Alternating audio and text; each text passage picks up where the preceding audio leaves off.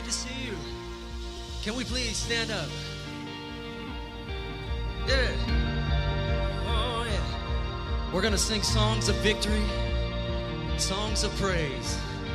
Hallelujah. All right, all together now. Can we sing this?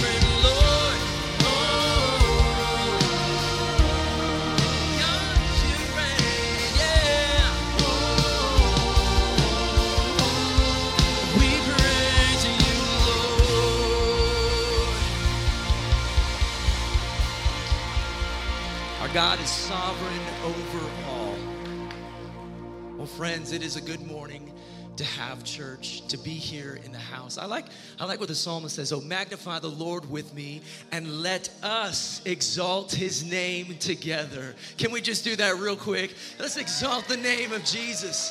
Hey! Something special happens when we come together on a Sunday to exalt Jesus. Number one, I think there's a faith that just kind of builds and rises up within each of us and number two, when we're exalting the name of Jesus, guess what? We're not doing it alone. Actually, the Spirit of the Lord is here. The one in whom we're exalting, His presence is actually here. So I just think that's kind of cool. Amen? Yeah. oh, Jesus, we love you. Well, friends, it's.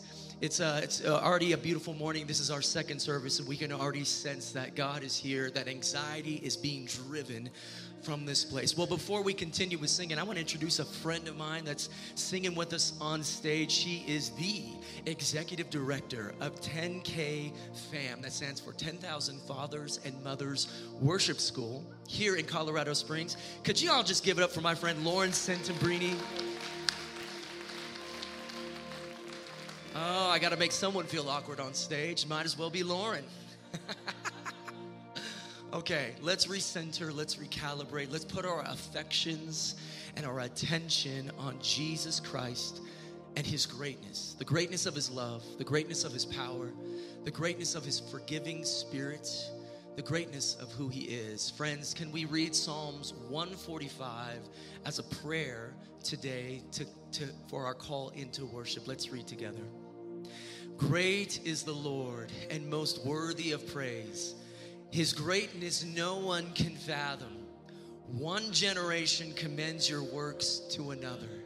They tell of your mighty acts. They speak of the glorious splendor of your majesty. And I will meditate on your wonderful works. They tell of the power of your awesome works and I will proclaim your great deeds. Amen. This is the word of the Lord, church, and we say, Thanks be to God. Let's continue to worship God with all that we have. Yes. Let's keep worshiping.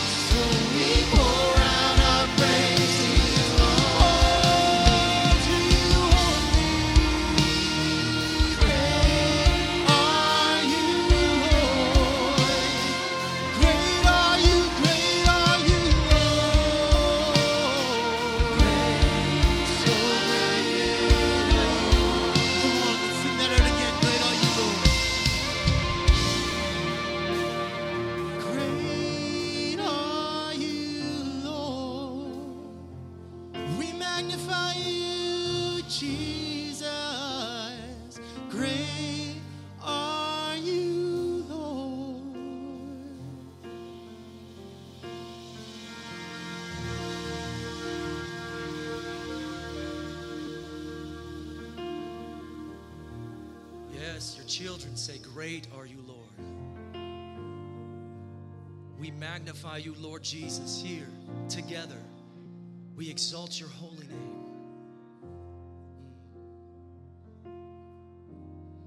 Then sings my song.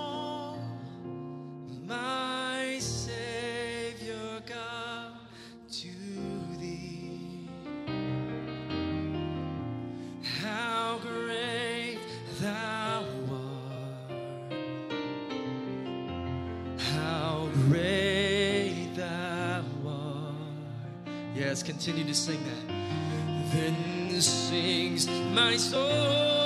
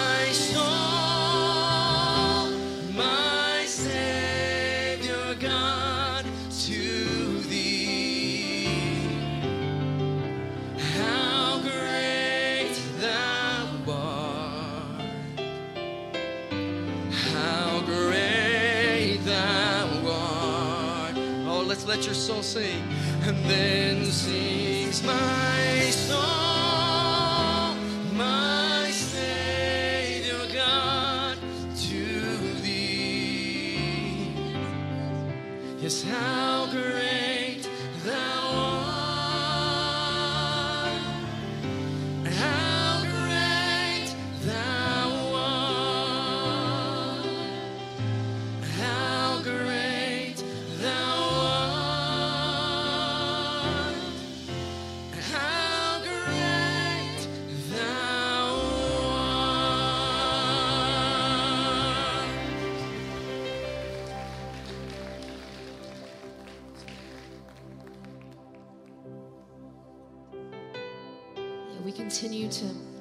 worship our God who has remained faithful from generation to generation to generation. This morning, we lift our voices with the song of heaven.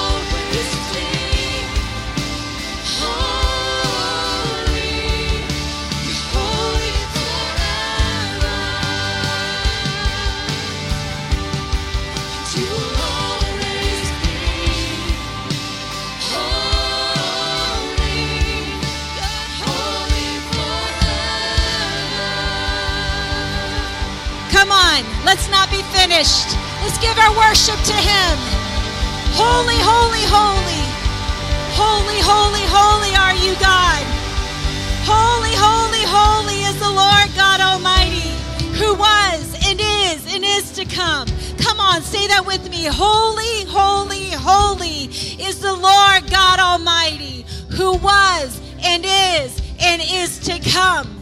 That is who you are, holy God. Y'all, His presence is in this place. Father, we feel your presence in this place. It is almost tangible. Holy Spirit, your work is welcomed here. Holy Spirit, your work is welcomed in this place.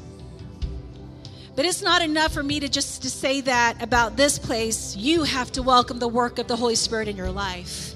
So if you're in that space, if you wouldn't mind just kind of opening your hands and closing your eyes and saying to yourself, Holy Spirit, you are welcome to work in my life. Come do a deep work in our lives. I also sense there's a grace in this place to hear the voice of the Lord. So I want to just take a moment. We're going to keep the music going. And I just want you to posture your heart and open your ear and say, Holy Spirit, what do you want to say to me? He may give you a word that you're needing to hear for you. He may give you a word for somebody else that you can go share during break time or after. But just take a moment and let's let the Holy Spirit speak. He's speaking right now.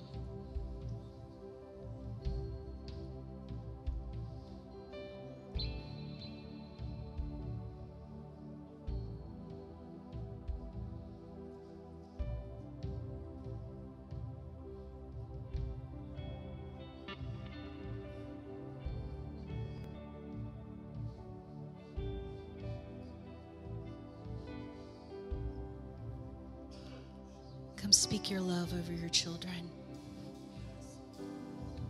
Father, I pray that your children would hear that they are yours. Speak identity over your sons and daughters in this place. Speak a word of wholeness. Speak a word of hope. Speak a word of healing. Oh, by the voice of the Holy Spirit, trauma can be healed. By the voice of the Holy Spirit, bodies and minds can be healed, families can be healed just by one word of your Holy Spirit. Come, Holy Spirit.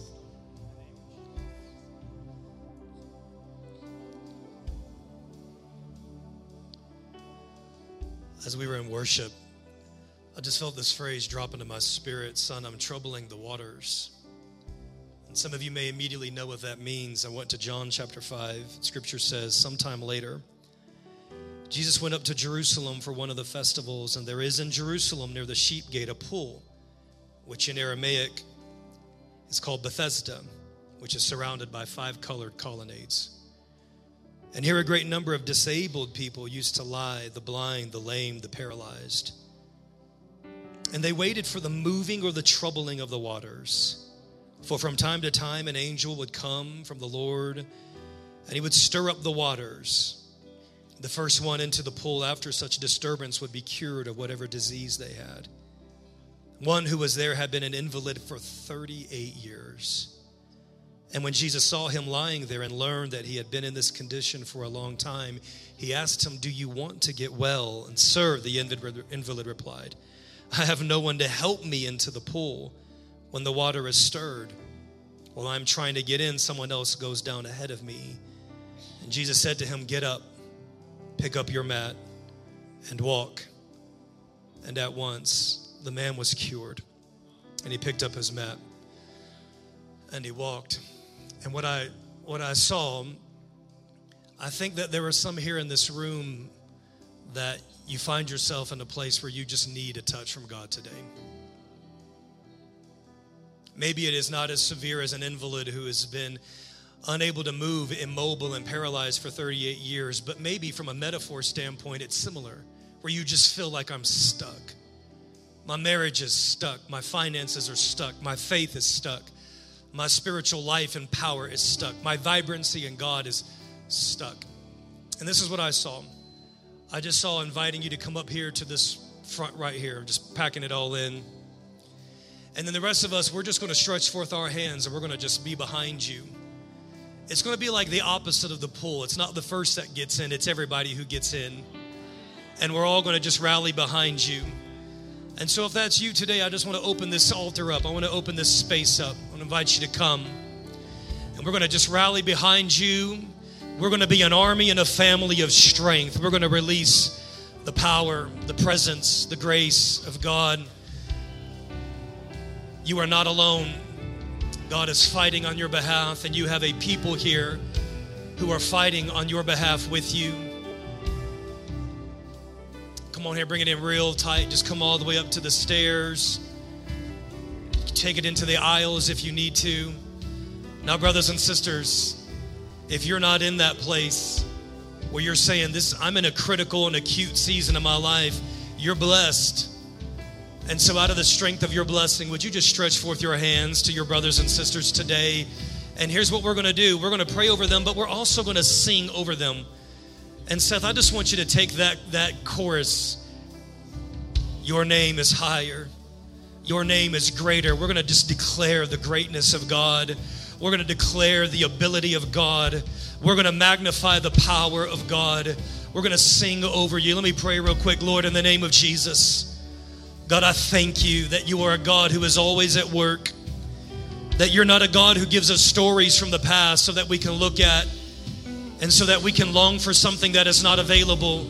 God, you show us what is available in you. And so, God, I'm praying today that the water level of faith would rise. Lord, I'm praying today that the heavens would be open, that the waters would be stirred, that the power of the Holy Spirit would be unleashed upon my brothers and sisters today, God.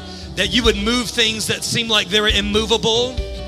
God, that you would do the impossible, that the miraculous power of God would be demonstrated on behalf of your sons and daughters today.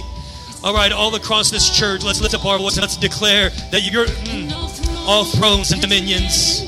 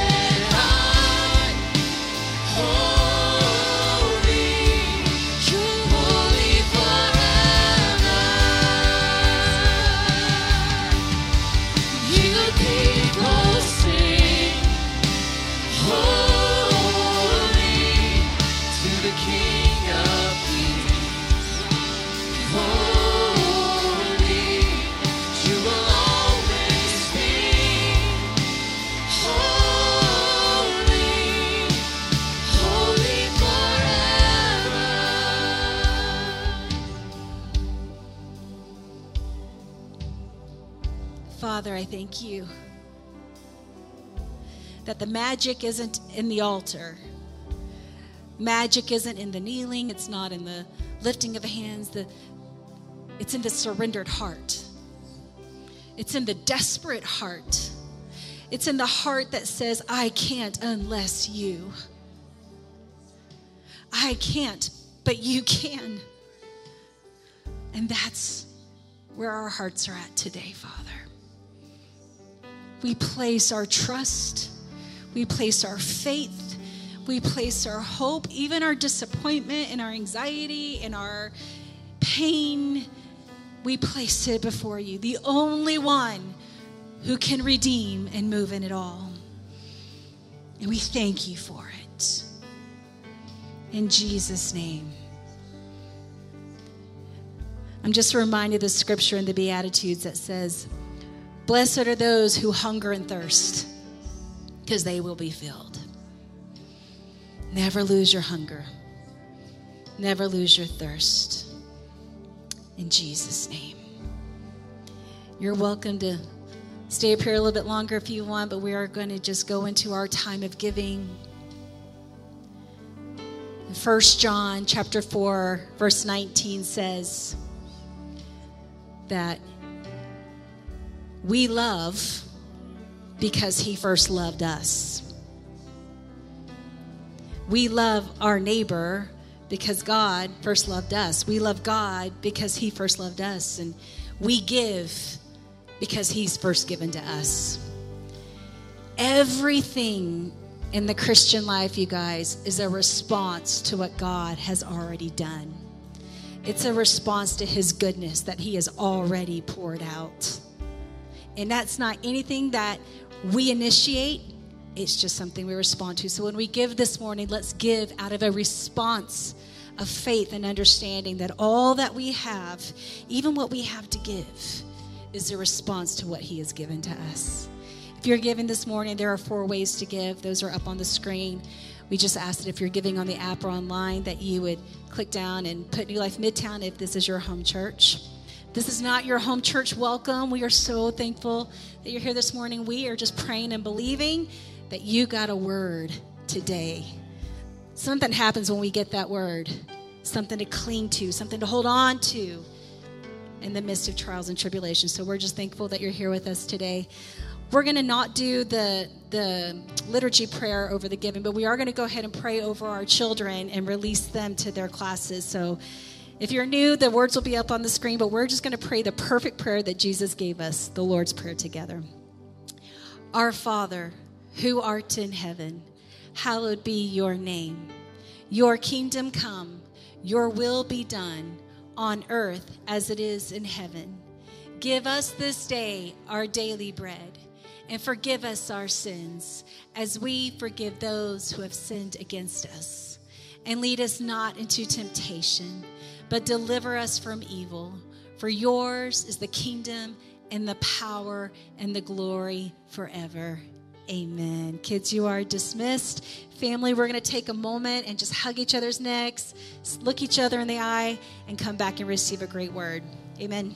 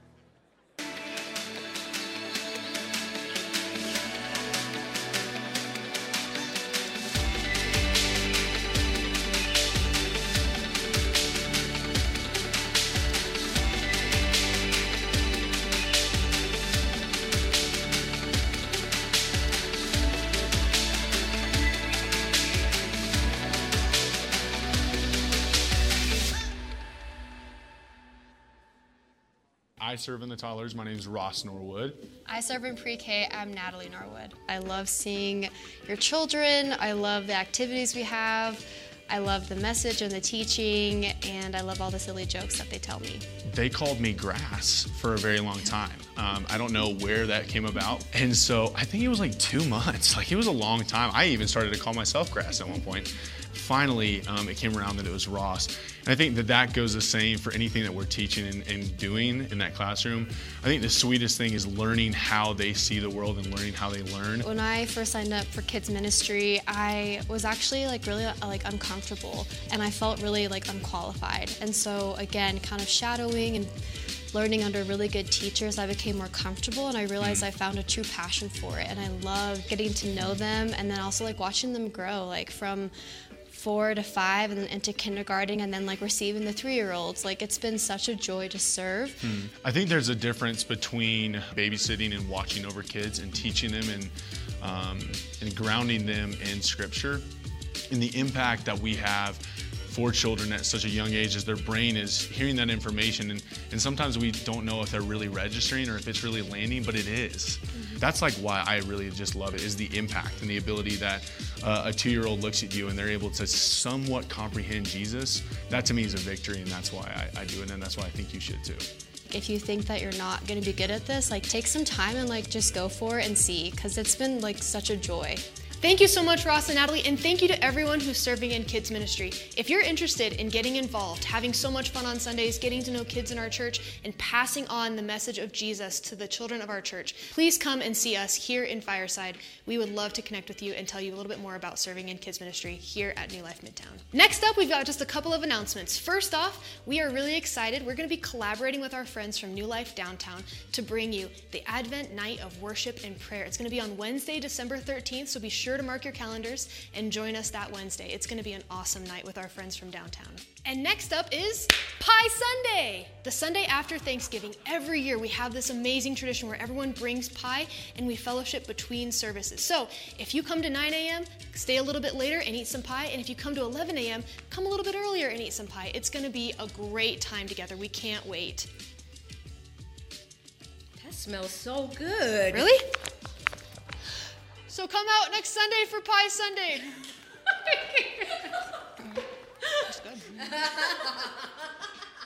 oh, savage. Thanks for watching.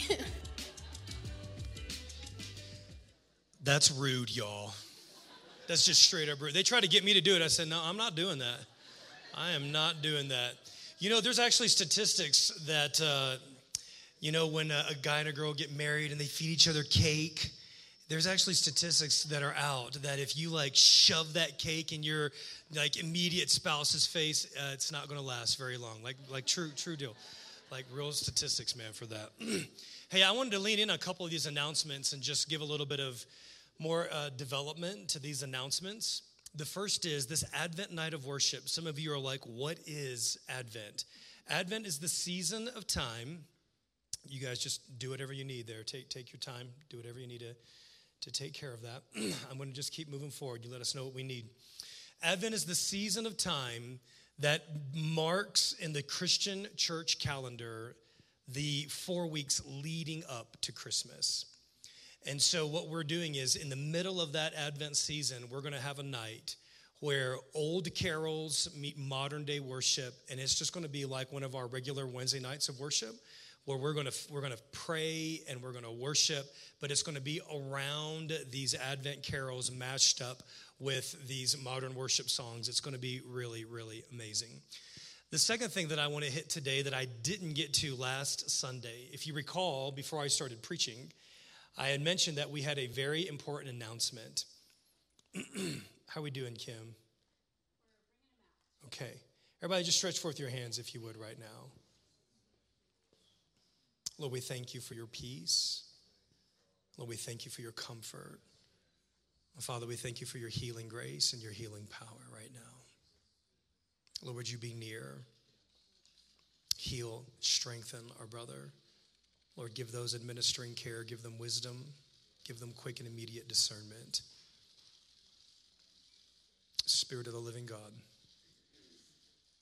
minister your grace, minister your healing. minister your strength. Jesus' name. Jesus' name. Thank you, church.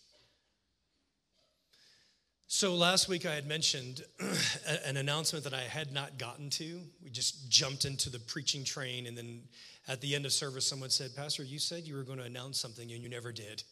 And uh, you're right, that's what happens when I just jump into that flow before we, we take care of all the logistical stuff. I wanted you to be aware of a special offering that we are going to be doing in conjunction with the North Campus and several of our other New Life churches. If you're new to our family of churches, there are actually eight New Life churches in the city of Colorado Springs.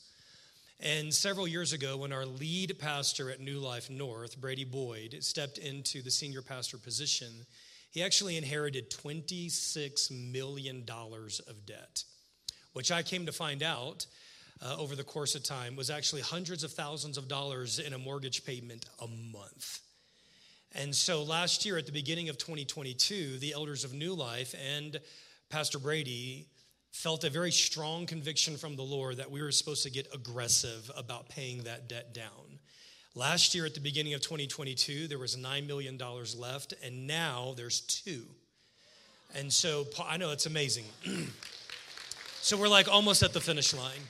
And one of the ways that we have partnered with that word to get that thing completely eradicated is by taking up what we're calling legacy offerings. Now, these are free will offerings, obviously. Nothing that we do in this church is by obligation or by coercion. This is an opportunity that we are choosing at Midtown to participate with. They're not even asking us to do this. This is not something that the elders are even asking all the eight congregations to do. They're saying, We are going to do this, and if you want to participate in this, we want to make that available to you.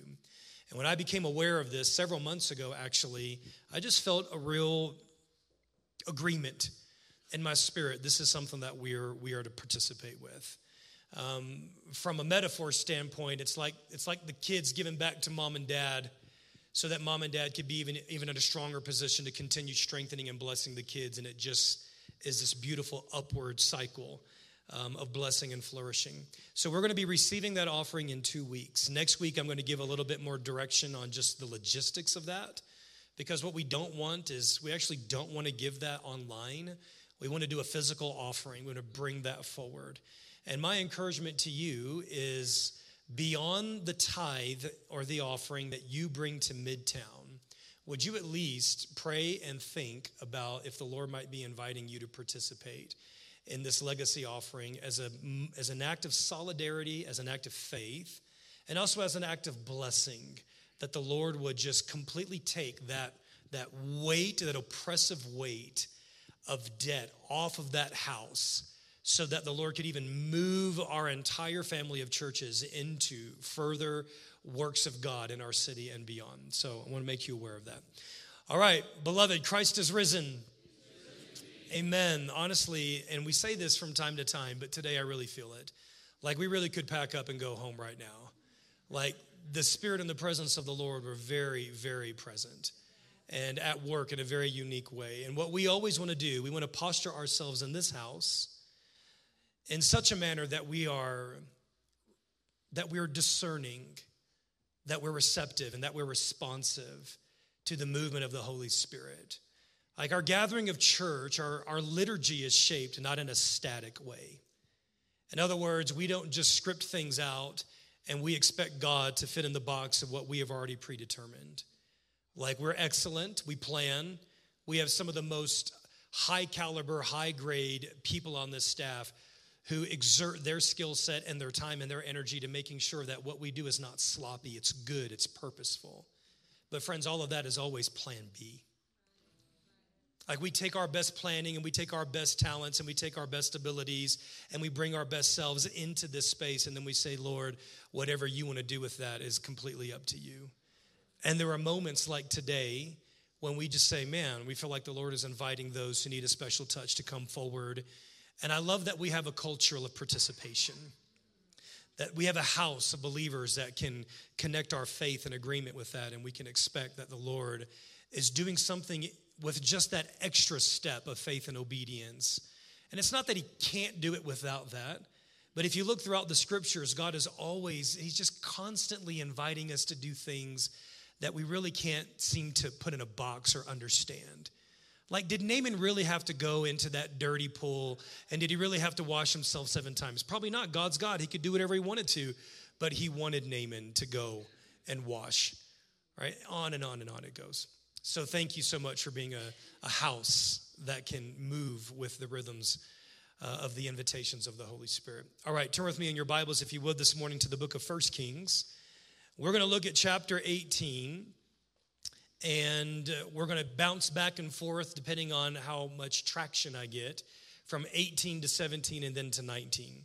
Now, I'm just going to forewarn you in the first service, I only got through two points out of my six, which means that I've got at least four that I've got to catch up with with you guys. Uh, it's, just, it's just part of being second service, you guys. We don't have another service to like force me to end. You guys are nervous. Like the new people are like, what is happening around here? And he's like, and he's also rolling up his sleeves. We always know what that means. All right, let's pray. Lord, we love you so much. And Lord, we thank you that you are present, that you're the God who is alive, that you are the God of Israel, you're the God of Abraham, Isaac, and Jacob, you're the God of Jesus.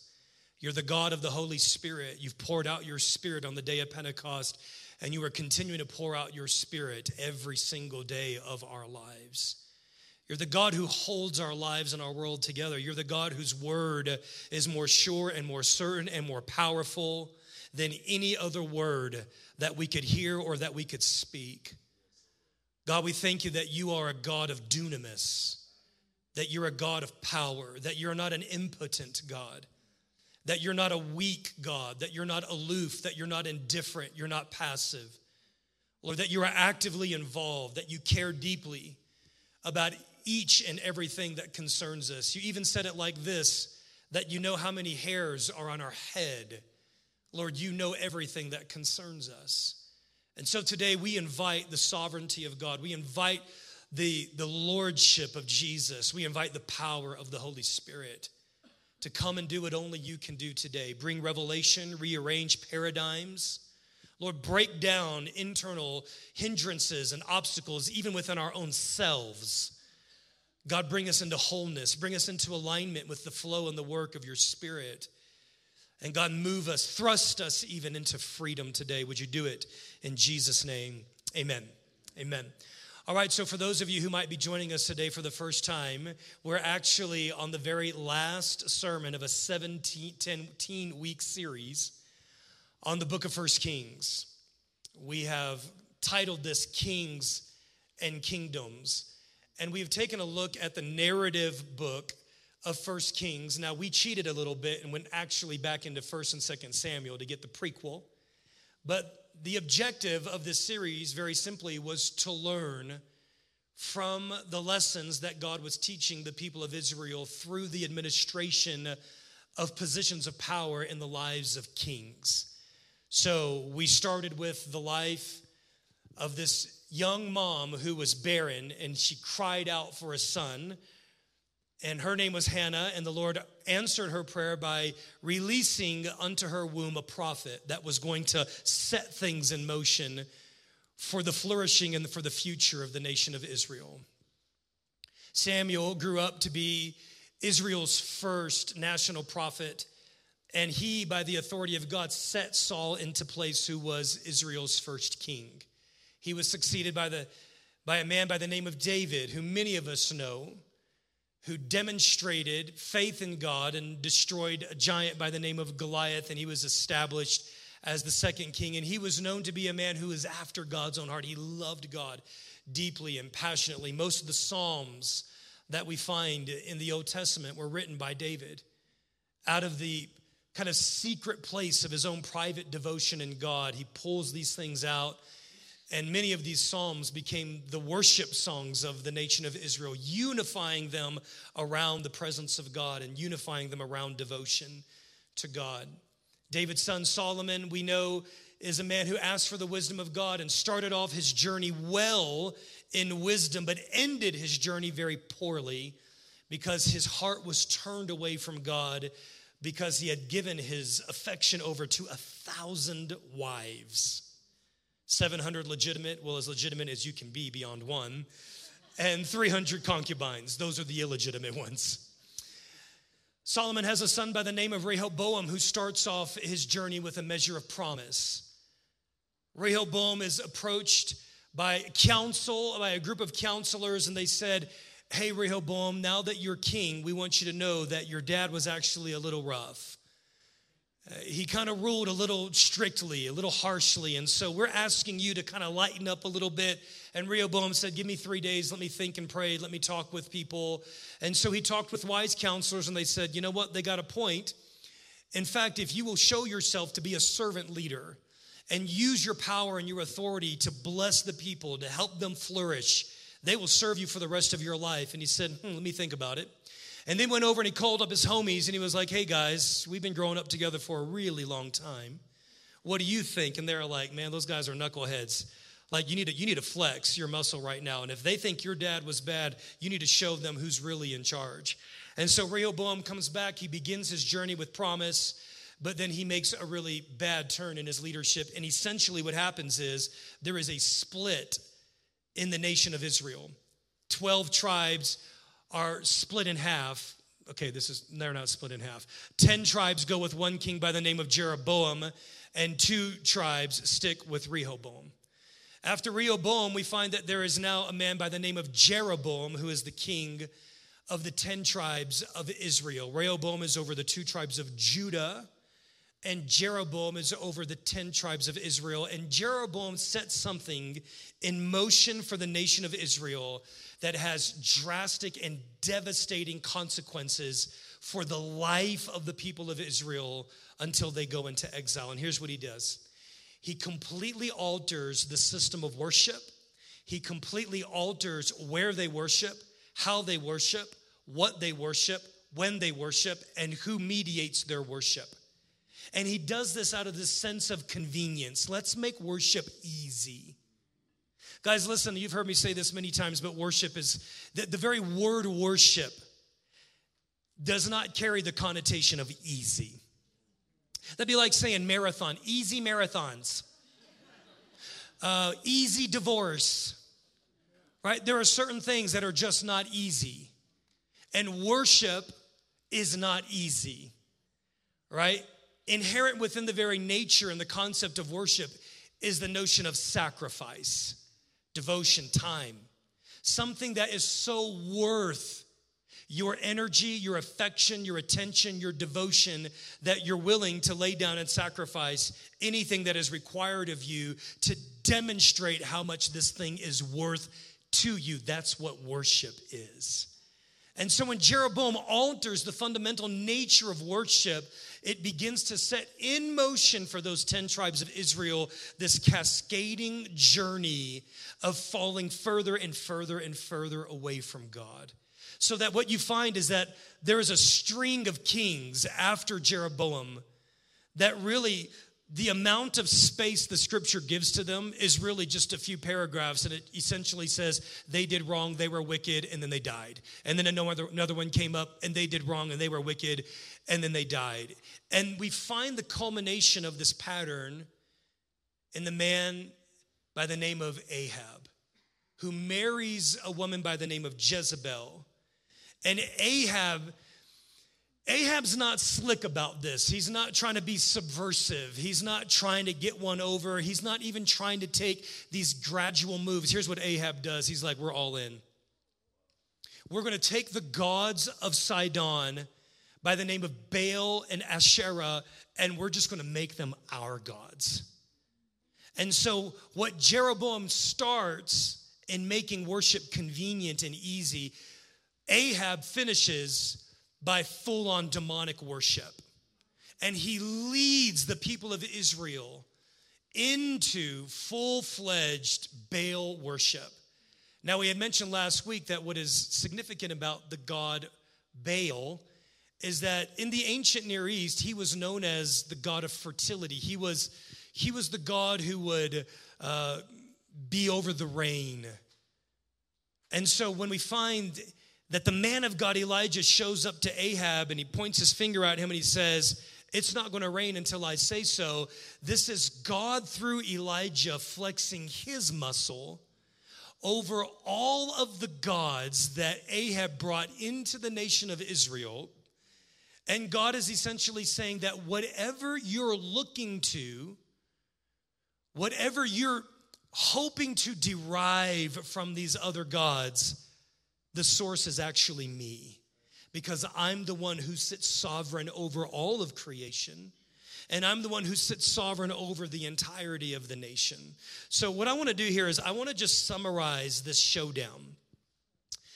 And we're going to go we're going to go right in the middle, we're going to go backwards and then we're going to go forwards. So, Elijah issues this prophetic decree and he says it's not going to rain. And then there is a drought that hits the land. And this is what we talked about last week in 1 Kings chapter 17. In the beginning of chapter 18, Elijah jumps back on the scene at the word of the Lord because God says it's time. It's time to finish what we started here. Now, why did it take three and a half years? I have no idea. But there was something that God was doing in that space of three and a half years. And like God, I would assume that there were probably many things that were happening in that space of time. Like it wasn't just one thing. That God was doing something in the structure of the kingdom, and God was doing something of bringing the people to a place of utter desperation where they could actually then hear. And He was probably doing something in the place of preparation in Elijah himself because of the nature of the intensity that he was going to exert in the confrontation against Ahab. And really, not just against Ahab, right? Because we don't wrestle against flesh and blood.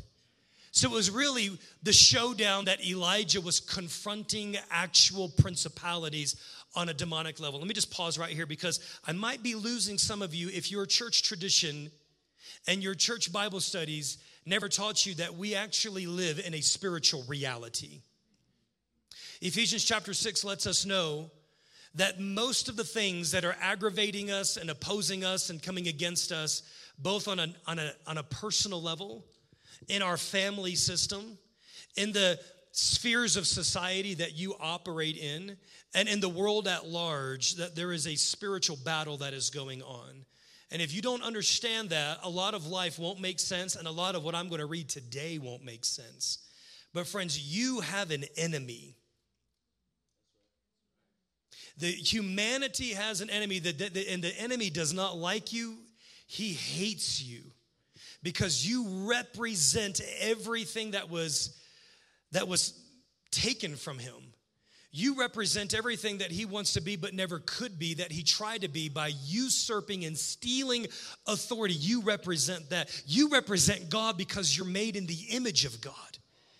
And the enemy, like the enemy, is the embodiment of evil and hatred that stands diabolically opposed to the very existence of who God is. Right? So, if God is a God of life, the enemy is going to embody death if God is a God of truth, because truth is what liberates us and brings us into the life of God, the enemy is going to be the embodiment of falsehood and deception and lying. This is just biblical worldview 101. We didn't get here by accident, we got help. And we got help by way of the enemy himself. So Elijah is now released by the authority of God to go and to confront Ahab. And this is where you pick up the story in 1 Kings chapter 18. And let me see where I want to pick this up. Uh, let's let's pick this up here at let's pick it up at verse 20 there's a lot of narrative that i'm skipping through because there's there's some points that i really want to get to that i want to lean in on so elijah says to ahab hey call everybody in the nation. Call all of your just get your whole posse together. It's going down. Ahab's like sweet. Been waiting for this.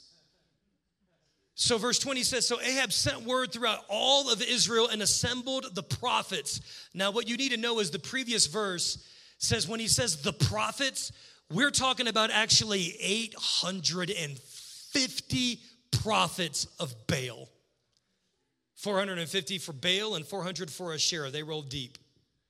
Like, you have to see, like, imagine Imagine anybody and everybody who occupied a seat of authority or power in Colorado Springs from the mayor to the city council to the county commissioners to school boards to principals and administrators to, I mean, whatever arena. Just imagine 850 of the city's leaders who were all given over to wickedness and evil. Imagine what kind of culture that would create in a place. Uh, imagine the consequence, the fallout and the consequence. Like, here's what you have to understand. Last week, when we talked about this widow who lived in the region of Sidon, who was ruled over by Ahab and Jezebel, all of the water and the food supply, economics are affected by righteousness or wickedness. The food we eat, the kind of education we get, the strength of marriages, sexual confusion, all of these things. I mean, we could drill all the way down and we could create an inventory of the cascading consequences that are there on a societal level, depending on whether or not you have righteous leaders that are leading in spaces, whether or not you have people that are advocating wicked worldviews. There is a fruit. There is a fruit. Your worldview will produce a fruit. So Elijah rose up against 850 of the city's ruling leaders who have given themselves over to Baal. Verse 21 Elijah went before the people. So there is this distinction. There are prophets of Baal and Asherah, and then there are the people. And the people, in a lot of ways, you would sit back and say it's not the people's fault. They're pawns, they're victims of this. But look at what Elijah says. Elijah went before the people and he says, How long will you waver between two opinions? The actual transliteration in the Hebrew is, How long will you limp along? How long will you limp along? Like you're not standing firm, you're unstable, right? One, one, one week you're, you're limping over towards Baal because you think Baal can help you. And, and when that doesn't help you, maybe you limp over to God because you think that God maybe can help you. And here's what Elijah says prophetically, he confronts this neutrality. And that's part of the role of the prophetic. By the way, the prophetic, I believe nowadays, is not just relegated to one person or one office, there is a dimension of the prophetic nature of God and Jesus that is available to every believer in God. Like you need that. You need that thing inside of you that comes from the Holy Spirit and that comes from the word of truth that is that has the courage and the power of God to confront duplicity and deception and to confront demonic and the darkness. Like you got to see the pattern here because when Elijah says, guys, how long are you going to waver between two opinions? He's saying you have agency here.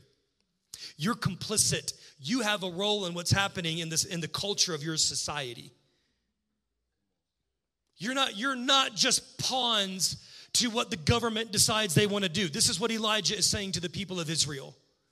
You can stand up and you can say, No, this is ungodly. No, this is unrighteous. No, we're not going to worship the gods of Baal. We, we have a history here.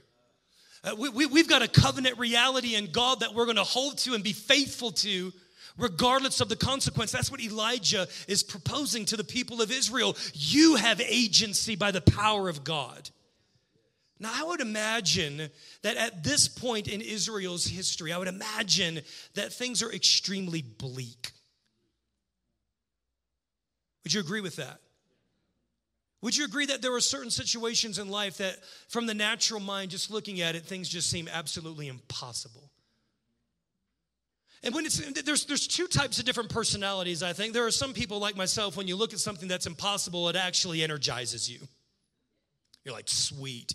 Enneagram 8 just activated. I'm like, tell me it can't be done. Tell me, please, please tell me it can't be done. But then there are other types of personalities that they just fold in and they just allow discouragement and despair to take over. And by the way, uh, we're, we're not just talking about, you know, Enneagram 8s versus everybody else. We're talking about just the reality of when things don't change over the course of time, they sap faith and life and strength out of us. I would imagine that's where a lot of the people were at. They, they lacked the will and the strength to resist the tide of opposition that was going on in that hour. Listen to the response in verse 21. He says, If God is God, serve him. If Baal is Baal, serve him. And the people said nothing. It's like they're frozen in compromise. Verse 22 Then Elijah said to them, I am the only one of the Lord's prophets left, but Baal has 450. So let me summarize. Here's what he says, guys. This is how we're going to do this. Over here, all of you 850 people, I want you to grab one bull. I want you to build an altar, and I want you to throw that bull on there.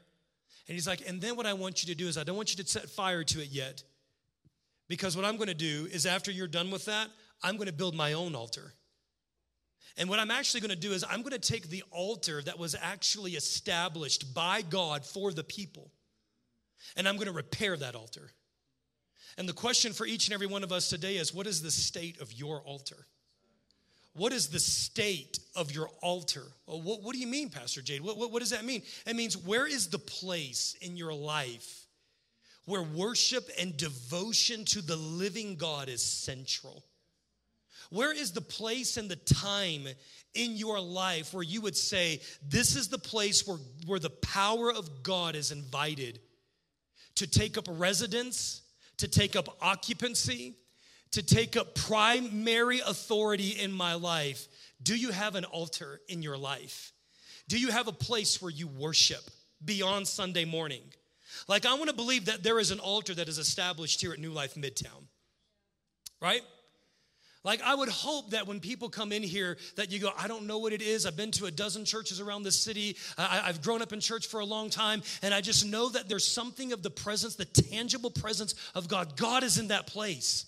Do you know why that is? That, that's not circumstance, it's not arbitrary. It happens because there is a people over the course of time that say we're not going to bow to compromise. We're not going to try to be slick and trendy. And we're, we're not going to just try to build a church off of Instagram clips. And we're not going to just lower the bar all the way down to get more people in. We are going to be about the worship of Jesus at our core, right? That's an altar. That's an altar. And God's presence is attracted to the worship that comes at an altar. Moms and dads, establish an altar in your family. Build an altar. Invite your children, invite your family. It might have to be small at first, but just make sure that that altar is intact where devotion can take place on a family level. So Elijah repairs the altar. And so this is this is so comical to me. Watch what happens.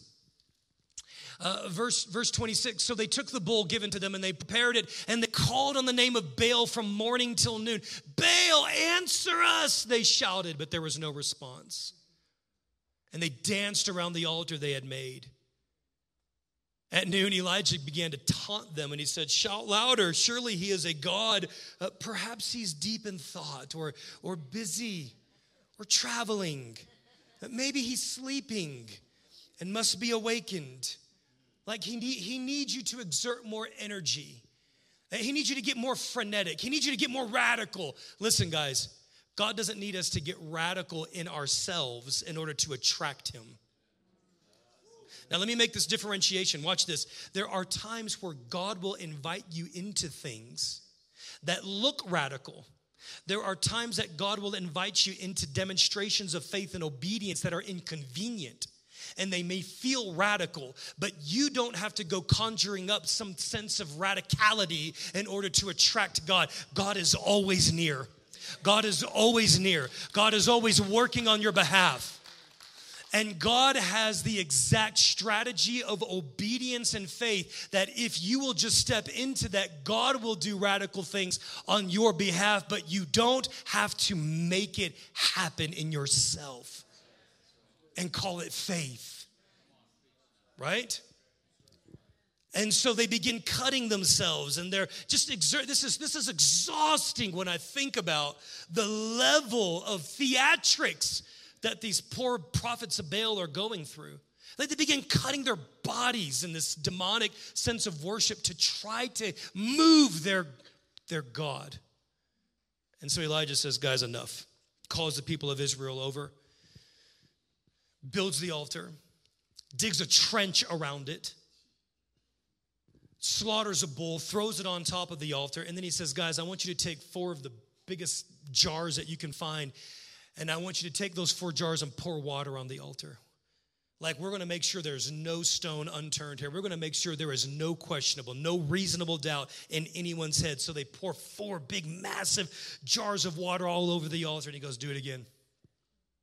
So they do it again. Imagine just the time and the energy it takes to where they get in that water. They're on the top of a mountain. You ever think about that? Like those jokers have got to go all the way down the mountain, get to the get to the brook, and they're in a drought. Where is this water coming from? I digress. I don't want to chase that rabbit. It was difficult. They do it three times. After the second time, Elijah's like, do it again. And so they get to the point where, and by the way, I'm just thinking, dude, water is expensive right now, buddy. Which I could, if I really were undisciplined, I could chase the rabbit of how worship is always expensive, but we're not gonna go there today. Okay, so we have got we've got 12 massive vats of expensive water poured out on to this offering. And here's what Elijah prays. I love this. I love this. Uh, let's look right here at verse 36. At the time of sacrifice, the prophet Elijah stepped forward and he prayed, Lord, the God of Abraham, Isaac, and Israel, this is a throwback to last week, let it be known that you are God in Israel, that I am your servant, your authorized representative, and I have done all of these things at your command. He's not out there flying solo, he's not maverick. He's not rolling rogue and renegade. He's not just, you know, oh, I think it'd be a great idea to just confront 850 demonic priests. He is under the protection of the authority of the command of God. So look at verse 37. Answer me, Lord, answer me so that these people will know that you are Lord. Number one, answer me. What is the motivation? What is the motivation of your prayer? What is the motivation of your radical faith and obedience? What's the motivation? Here's was Elijah's. Number one, God, I want you to be reestablished as Yahweh, Jehovah God over all of Israel. I want you to be reestablished. I want your throne and your authority to release a, a culture of flourishing. I want to see Pride Rock flourish again. Like, Pride Rock? What just happened here? It's a Lion King throwback. Like, just, okay, just really, really simple. Pride Rock under Mufasa, beautiful. Pride Rock under Scar, awful, right? Connect the dots, guys. This is what Elijah is saying. He's like, I want life. I want the economic system to thrive under God. I want the religious system to thrive under God. I want marriages and families and children and identity to thrive under God. And there's only one way for that to happen, and that is for God to be established in his authority and rulership over the nation. And the second thing he says this he goes, I want them to know that you're God. And number two, I want them to know that you're turning their hearts back again. Here's what you need to understand the power of God is never, it's not a toy, it's not for us, it's not entertainment. The power of God is demonstrated to turn the hearts of wayward people back to a loving Father. This is what Elijah understands. And here's what happens. Huh, the fire of God, verse 38, the fire of the Lord. Insert from fire, I want you to put power because they're synonymous. What God is doing is God is demonstrating that there is no power on the earth or in the heavens that is remotely close to the power of God. So then the fire of the Lord, the power of God fell, burned up the sacrifice, burned up the wood, burned up the stones, burned up the soil, and also licked up this expensive water in the trench. And then everyone fell down. The word prostrate there is proskuneo, which means to worship. Like the power of God elicited worship and they said, The Lord our God is God. All right, here's, I'm just gonna fly now, okay? Number one, friends, you need the power of God in your life. You need the power of God in your life. Like at some point, if you've not been there already, you're gonna bump up into not only your own limitation, but you're gonna bump up to the limitation of a powerless religious structure. Like, I, man, I just don't have time to pull all this apart. But if wherever you have been at in God, in the life of your Christianity, if, if, if you're not learning that there is a power from God that is available to empower you to live a kind of Christian life that you could never live outside of Him, you're not really getting the full gospel. What you're getting is a form of self help humanism that if I just learn enough, study enough, meditate enough, and do the right things, I'm going to be okay and I won't need God. It is called a form of godliness that is denying the power that is available you. And I don't care, it, it could be finances, it could be health, um, it, it, could be a breakdown in a friendship. It could be someone that went sideways in a business deal and now you're trying to lead uh, the business on your own. It might be solutions that you need to problems in your own vocational space. Whatever the issue is, friends, you will come to a place where you recognize your impotency and you recognize your limitation, and you will realize, God, if you don't come through, I'm not going to make it. You need the power of God. Our culture today needs the power of God. We don't need more cute services. We don't need more human ideas to get more people in buildings. We need the power of God. That's what we need. It's the power of God that transforms character. It's the power of God that turns people that were under the oppression of the devil and they will come out of that by the freedom of God and will live lives of liberty. It, it, it is, you need the power of God. And I could sit here and talk with you for another two hours and just try to milk this thing, but I'm to leave that right there. I hope that you understand that you need something that is beyond your ability. So now let's talk for a few minutes on how do we get that? Because it would be, it would be really awful for me to sit here and say, You need the power of God, and say, But too bad, you can't have it. Everybody go home, have a happy Thanksgiving. That's, that's just cruel. You need the power of God, and here's the good news because of the life and the death and the resurrection of Jesus, there's the gospel. Because of what God has poured out in his spirit, there's our now day reality. The power of God is available to you. All right, let's go back to 1 Kings chapter 17. We're going to look at verse 2. Then the word of the Lord came to Elijah, and he said, Leave here and turn east and hide in the Kerith ravine east of the Jordan. Verse 4 You will drink from the brook, and I have directed ravens to supply you with food. Verse 5, look at this. So he did what the Lord had told him. So he did what the Lord had told him. Look at verse 8. Let's skip to verse 8. I'm going to be all over this junk. Then the word of the Lord came to him. So now he's been hanging out. He's a homeless man, camping out by the river. The river dries up because they're in a drought. And then God shows up, and in verse 8, the word of the Lord came to him again. He says, Now go at once to Zarephath in the region of Sidon and stay there for I have directed a widow there to supply you with food. Look at verse 10. So he went. These are very important phrases, right? So he did what the Lord told him, verse 5. So he went, verse 10. Here's point number one. You want to walk in the power of God. The key to the power of God is obedience. The key to the power of God in your life. You cannot walk in disobedience and expect the power of God to flow in your life or through your life. It's impossible. You can't. Now, here's the good news it's available for you. Here's the hard reality that the power of God only comes through faithful, radical, immediate obedience to God. If you look throughout all of the great men and women of God throughout scriptures, you will find that they have this one solitary thing in common. From, from Elijah to Abraham, to David to Deborah, to Samson to Samuel, uh, it doesn't matter who it is, pick a person they all had radical obedience to God.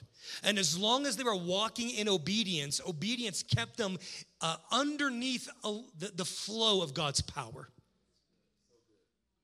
Obedience pulls you into alignment of the power of God. Are, are, you guys, are you, come on, come on, church. Are you guys with this? All right? It's like good form, it's like good mechanics, it's like good stance, it's like good technique. Like what, what, whatever analogy you need to apply this to your life, obedience is alignment. Alignment is where your power flows. All right, so many of you guys know, you guys have been walking with me for the past four months. You know, I had this turf toe injury, you know, in and out of a boot. By the way, anybody and everybody's got a foot and a leg injury in the house, be healed in the name of the Lord. I'm done with this. Man, we're, no more. This is not going any further. So on Friday, I had this, this electroshock therapy, apparently, that is, is supposed to do wonders. Let me tell you, this, this, The verdict is still out on whether or not this is from heaven or hell. I just, I'm not sure right now. All I know is they throw these little pads up on different parts of your body, and apparently the, the body is not communicating with each other. In layman's terms, the body, I, I have so been jacked up and out of alignment and overcompensating that from my toe to my ankle, uh, to my shin, to my knee, to my hip, and to my lower back, they're all out of alignment, so they're not communicating, i.e., there's no power that is flowing through because they're out of alignment. Spiritual maturity is the lifelong process of learning how to obey God. You need to get this one, right? Your spirit, spiritual maturity is not about a position. I cannot tell you how many pastors that hold, or deacons, or elders, or you, you name it. Your position does not qualify you for spiritual maturity. People that are gifted, people that pray in tongues, people that flow in the prophetic. I love all of that. I love it. I need it. We need it. But those are not qualifiers for maturity. You want to find someone who's mature? You will find someone who's obedient you will find someone who is working out the yoke of obedience in the daily quiet disciplines of everyday life. That's where you'll find somebody who's mature. Which means this it means spiritual maturity is a lifelong process of learning how to grow in obedience. And here's the good news the good news is your capacity for obedience can grow. It's a muscle. It's a muscle. You didn't realize that, did you? You do now, so there's no excuse. Your obedience muscle can grow. All right? Okay, here's the next thing. Elijah finds himself in his place of obedience, radically depending on the provision of God. Right? This is what God says Go here, and I'm going to feed you with ravens. Go here, I'm going to feed you by a widow. Neither of which promise a great amount of abundance or delicacy. So, what is happening in this season? Remember, it's three and a half years. This is my theory. My theory is that God recognizes to get the entire nation back on track, to pull something that has been entrenched this deeply in the realm of demonic forces. I, I need a vessel that I can release a great amount of power through. But in God, power for freedom and deliverance, again, listen, it comes through obedience and it comes through faith and it comes through a kind of courage and conviction that are only established by deep encounters with the living God. So, you know what's happening in those three and a half years? God is training Elijah, He's preparing him. He is enlarging and He is expanding the vessel that He can release that kind of power through on a national, cultural, socio-cultural, religious level, he needs someone that can facilitate that level of intensity of power for the spiritual confrontation that he's going to go up against. So here's what he does. He says, Elijah, I need to put you on a different kind of training plan because the mission determines the training. The mission determines the training. And so here's what he says uh, I need to make sure that there's no thing that is inside of you that has the proclivity to pull you outside of this place of obedience and faith. So here's what I'm going to do I'm going to go after your appetites. Now, just really, really quick Elijah becomes a prototype of Daniel and becomes a prototype of John the Baptist. Let's start with John the Baptist, then we'll work our way to Daniel, then we'll come to the table, and it'll be a great day. So you have to realize that in this land that Elijah finds himself in, God drives him out to the desert. In Israel's history, the desert is the place where God is consecrating their appetite for Egypt out of them. This is what manna was all about.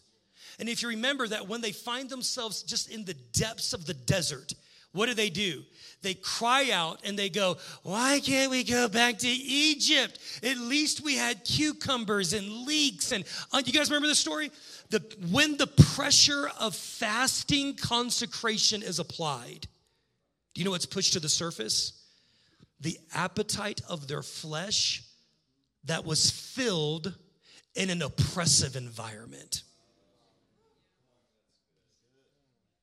The enemy has no problem feeding your flesh with the delicacies from the king's court as long as it means he gets to keep you in check. As long as I feed you cakes and cookies, and as long as I feed you, as long as I feed you, then you're not allowed to buck the system. So you know what he's, you know what God's doing? He's pulling Elijah out from underneath that supply. It's a life of consecration and fasting.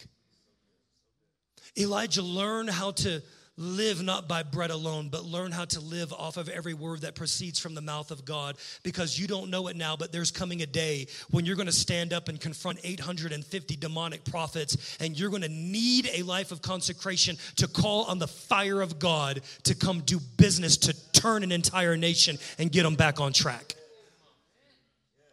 John the Baptist what was John the Baptist's assignment? He was to be a messenger, a voice crying out in the wilderness to change the entire trajectory of Israel by announcing the forthcoming of the Messiah. So, what does God do? He, he signs him up for the school of Elijah. He's hiding out in the desert. He's underneath a priestly order, but God doesn't need a priest, God needs a prophetic voice. So he takes him out of the temple. Y'all got to walk with me here. He takes him out of the temple and throws him in the desert because he doesn't need a priest, he needs a prophet. He needs someone that is going to go against the grain of what common, ordinary, normal, lifeless, dead, powerless religion is doing because he needs power to introduce the forthcoming of the Messiah. So, what does he do? He lives a lifestyle of hiddenness, consecration, and fasting. I'm going to feed you on my diet. Daniel chapter 1. What's going on? Daniel and his three friends are in exile. And King Nebuchadnezzar wants to feed them the royal delicacies. The royal delicacies is a metaphor for you, you name it, you fill in the blank. But there are all kinds of royal delicacies today, right? That will satisfy our soul and our body and our mind into a place of just neutrality and compromise. Why should I care about that? I'm full. Why should I care about what's going on in the schools? I'm happy. I'm content. No, you think you're content. You're asleep. So here's what Daniel says Daniel says, You know what? I'm not going to eat from those royal delicacies. We're going to go on a diet of fasting. Test me for 10 days. We're going to drink water and eat vegetables. And they found out that Daniel and his three buddies were more astute, they were more keen, they were more powerful, they were able to interpret dreams. You know what that's called? It's called the power of God. And you know what Daniel needed in Babylon? He needed the power of God. He needed the ability to call on supernatural power to interpret dreams. He needed to be able to do war in the heavenlies when the prince of Persia was resisting the word of the Lord. You know what he needed? He needed the power of God.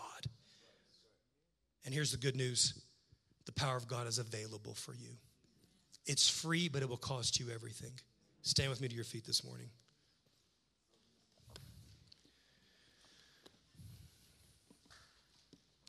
That's it. I'm only going to have one point from my messages from now on.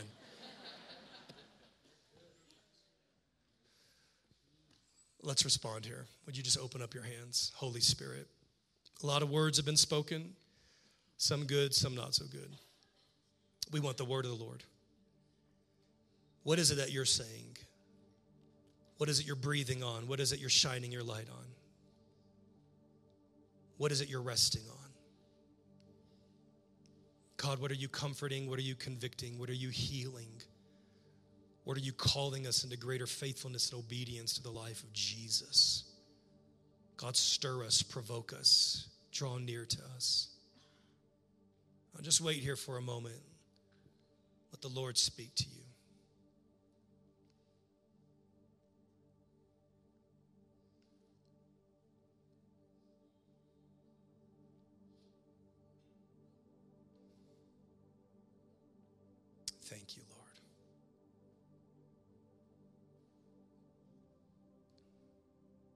sense the Lord saying that there's some of us in the room, we've just been stuck. Just stuck, stuck in a rut.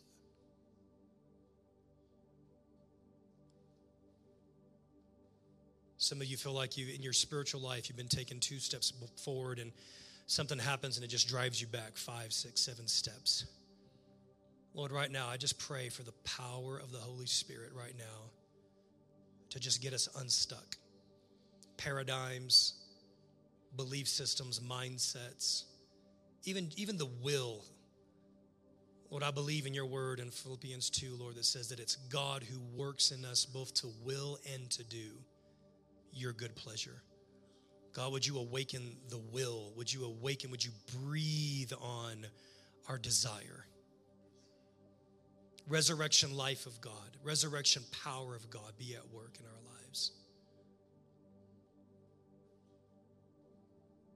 Father, right now, may the power of the living God be at work to thrust us into freedom.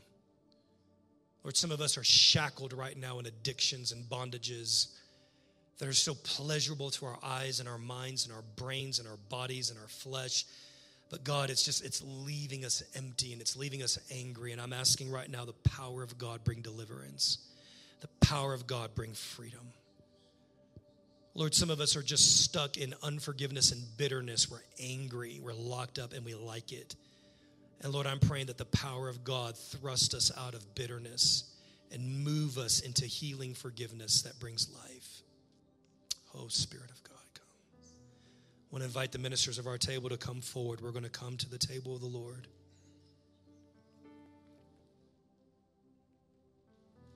Friends, I want to invite you to come and receive the body of Christ and receive the blood shed. You can exit on the left. We're going to go row by row.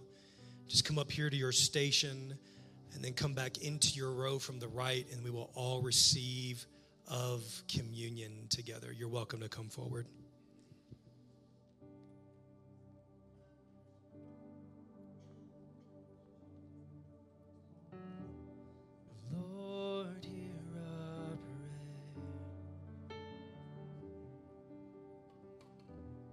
Forgive our sin.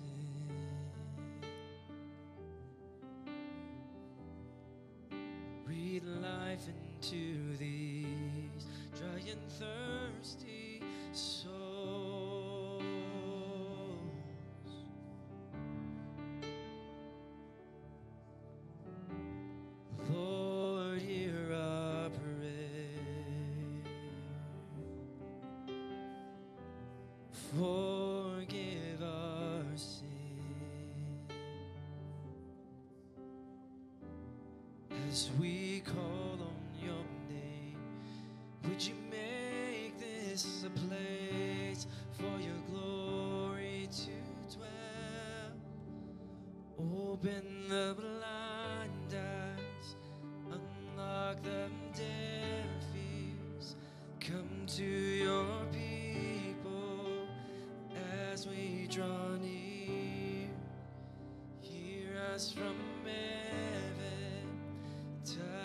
Generation.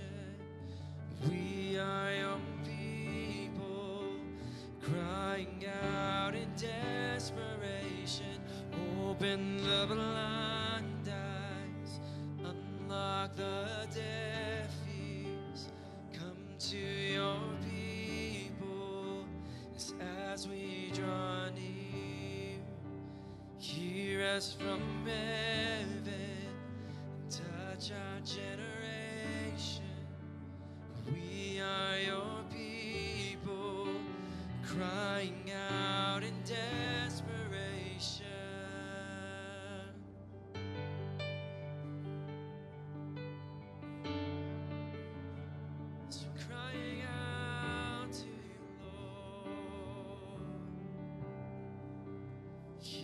us from heaven. Hear us from heaven. Hear us from heaven. Hear us from heaven.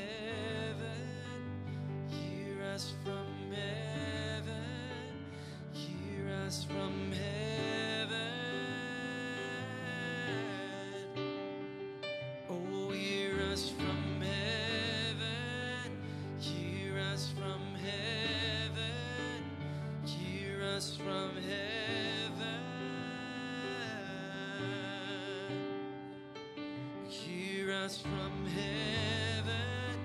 Hear us from heaven. us from heaven.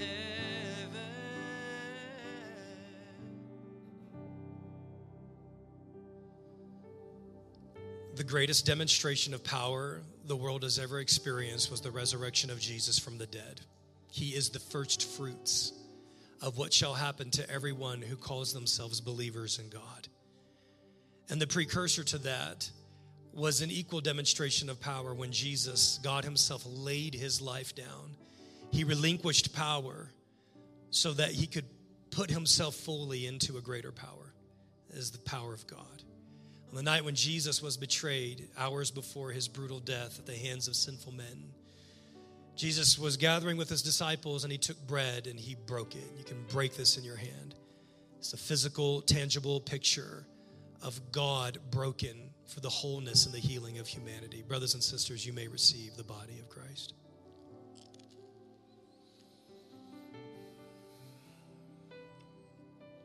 And in like manner, he took the cup. He says, This is the cup of the new covenant that is made available for you in my blood. This is not a transaction. This is not you do better and I be nicer. This is not you do better and I'll be better to you.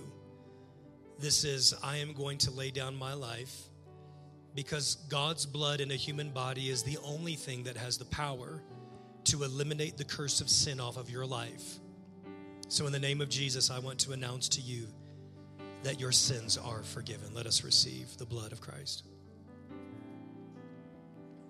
Thank you, Lord. Ah. Amen. Amen. Amen. Thank you, Lord. Let's sing a song of thanksgiving. Praise God